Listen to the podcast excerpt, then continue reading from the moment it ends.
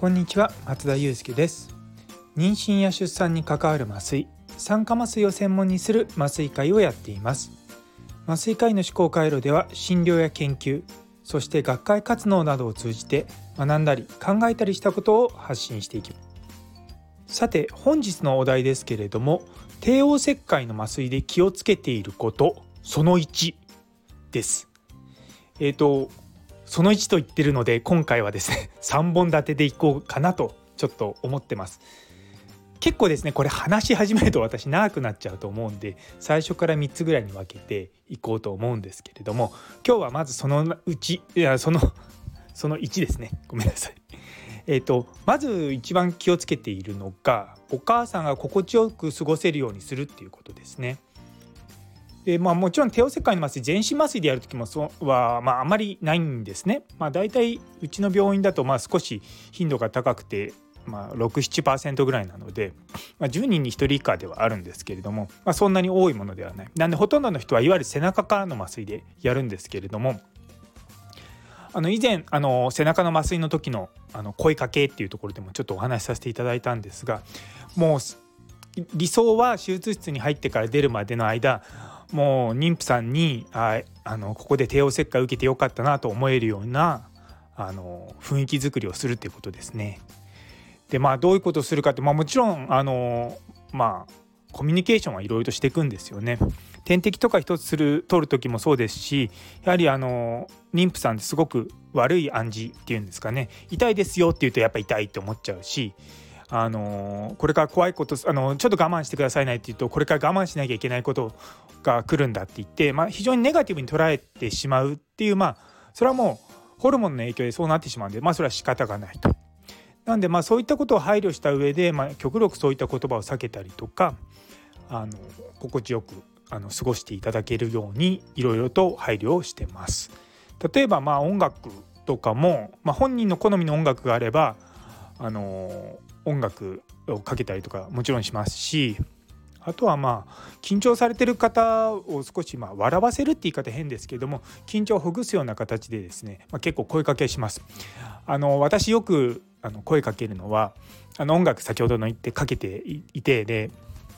あの音楽かけてますけどあのお好みの音楽ですか？とか言ってあの好みのものがなければうちのものが歌いますからって言ってあの、まあ、誰も歌わないんですけど、まあ、そういったことを言ってですねあの、まあ、雰囲気を柔らかくしたもちろんそれは患者さんのね緊張の度合いとかにもよるのでみんながみんなあの人によってはそんなこと私はあの求めてないとか言われてしまうと困るのでそれはもちろん患者さんあのご自身の、まあ、緊張度に合わせて我々もまあ慣れてはいるって言い方変ですけれどもそういったものの、まあ、プロなので。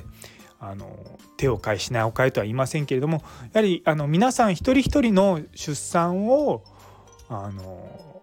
いいものにしていくっていう風な気持ちであの私たちは向き合っております。まあ、私たちって言ったのは、まあ、うちの麻酔科のチームですね。あのまあ、先代の診療部長の時からもそうなんですけども非常にやはりですね妊婦さんに寄り添うような形で麻酔を提供するっていうのをもう私ももう十数年見てきたしでその姿勢をずっと、まあ、貫いてっていうか、まあ、それが当たり前なんですよね僕らにとっては。であの今妊婦さんに毎回毎回アンケートをやっていて、あのその中でやはり定期的に出てくるのが麻酔科の先生がすごく声をかけてくれて助かりましたっていう声がすごく多いです。でこの前なんかは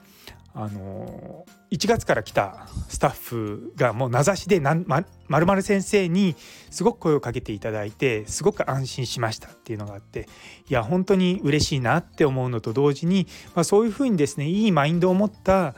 麻酔科医をうちで、まあ、預かってあのトレーニングできるっていうのも嬉しいなと思っているような、まあ、今日この頃です。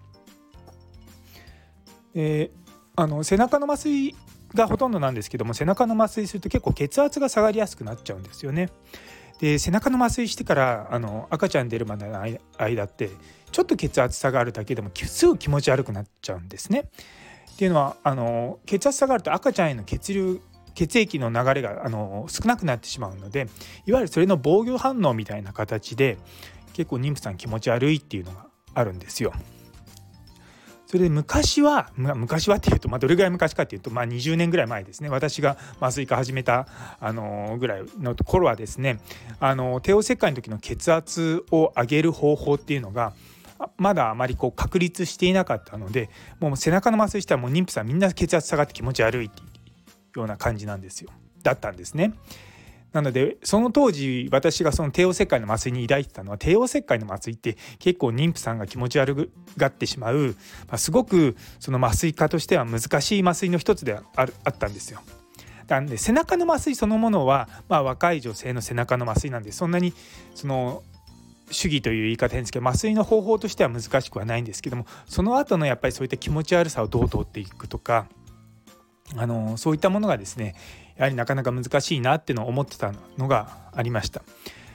で今はですね、まあ、あのその血圧を下げないような方法っていうのもいくつかちゃんと分かっていてそういったのが実践されているのもそうですし背中の麻酔そのものも昔はあの局所麻酔だけだったんですけれども今はいろんなお薬を混ぜて使うことによって集中の不快な気持ちとかそういったものをなくせるんですね。で最近ちょっと我々の方のトピックになっているのが帝王切開の手術中の痛みですね。あのちょっと前にツイッターで少し流行ってなんかあの切腹カイザーとかいう風な名前で少し流行って流行っていたって言い方変ですけどもなんかあのツイッターで一時期あの賑わせてたんですけども、まあ、帝王切開中に痛みが出てしまうと。でそれって実はその最近すごくあの我々の業界あのいわゆるその研究とかやってるような、ま、世界的なあのネットワークの中でも今トピックの一つになっていて背中の麻酔だと大体9割ぐらいの方は集中に痛みを感じないで、まあ、心地よくま過ごせるんですけれどもやはり10%から場合によって20%弱ぐらいの方なんでまあね、10人に1人から、ま5人に1人ぐらいの方でですねやはり何らかの痛みというものを感じてしまう。でかつてはですねやっぱりそういったものをもう我慢しろみたいな雰囲気もあったんですけれどもやはりですねそういったものってあの集中とか手術直後だけじゃなくて、まあ、長期的に考えるとややはりですね産後うつとかと関係するんじゃないかっていうふうに考えてるんですね。なのであのついこの前も我々の方で勉強会をして、まあ、こういったことがあった場合もちろん痛み止めを使うんですけれどもその痛みが取りきれないような状況の時は場合によっては全身麻酔に切り替えるとかそういったことをしてやはり患者さんに不快な思いをさせないということをまず第一にするっていうことをあのチームの中では共有しました。でまあ、一方でですね我々麻酔科医として働いていると帝王切開の麻酔ってほとんどまあ背中の麻酔だけでできちゃうんですね。で全身麻酔になるとなんあの全身麻酔になっちゃったみたいな雰囲気になるんですね。なんで、まあ、麻酔がうまくいかなかったっていうような感じなんですよ。でもそれってまあ見方を変えてみるとまあもちろんそれが背中の麻酔の限界なのかなと思いながらもそこのところでいやその全身麻酔に切り替えたからその麻酔科医の腕があるとかないとかそういったことではなくてあの、まあ、自分のプライドよりも患者さんの状態だよねっていうところを改めて認識したんですねあのチームというか、まあ、うちの科の中で。でなかなかその話をですね他のところにしてもいやいやそれはあのね、わざわざ全身麻酔なんかしなくてもって言われるんですけども僕としてはあの痛みを取れないんであればもうもちろんそれはもう全身麻酔に切り替えるのも、まあ、全身麻酔までいかなくてもいわゆる鎮静っていって眠らせるような薬を使ってやるというのも一つの方法だと思うしそういったものをやることで結局トータルなで見た時に、まあ、出産そのものがいい体験になれるなるようにしていくっていうことがあると思います。なのでねなかなかこう心地よく過ごせるようにとは言ってはいながらもかなり質が高いはずなんですがやっぱりもっともっとあのみ皆さんにもあの満足していただけるような麻酔をしていくにはやはり、まあ、まだまだ磨ける部分があるんだなというふうに考えております。最近うちの病院でもアンケートを取っていると、まあ、集中に何らかの痛みがあった方っていうのもアンケートで取らせていただいていて、まあ、アンケートでやると大体まあやはり10%ちょっとぐらいの方で、まあ、何らかの痛みがあったっていう結果なんですよね。なんでそれと他のあの今までいろんなところでやられてる研究と同じような本当に数値になっていてやはりですねその僕らがあの患者さんに痛いですかとか辛いですかっていうふうなことをあんまり聞かないようにしてるのもあるかもしれないし患者さんに何かこう変わったことがあったらとか痛みがあったりとかしたら遠慮なくおっしゃってくださいねとは言いながらも患者さんが我慢しちゃってるんじゃないかなっていうふうな気持ちは少しあのそういうところからも読み取れるんですよね。きっと僕らがちょっともしかしたら忙しくしてるような姿が妊婦さんからそういったものを声をかけづらいっていうような印象を持たせてしまうのかなっていうところはあってやはりそこは僕らの態度を改めなきゃいけないのかもしれないっていうふうにちょっと反省もしております。なんであの総じて言ってですねあの妊婦さんのまあいいの出産体験をの一つとして、まあ、僕らは麻酔を提供しているというふうにやっております。ということで明日からはですねあのその第2弾と第3弾を明日明後日と続けてお話しさせていただきますので是非お楽しみにしてください。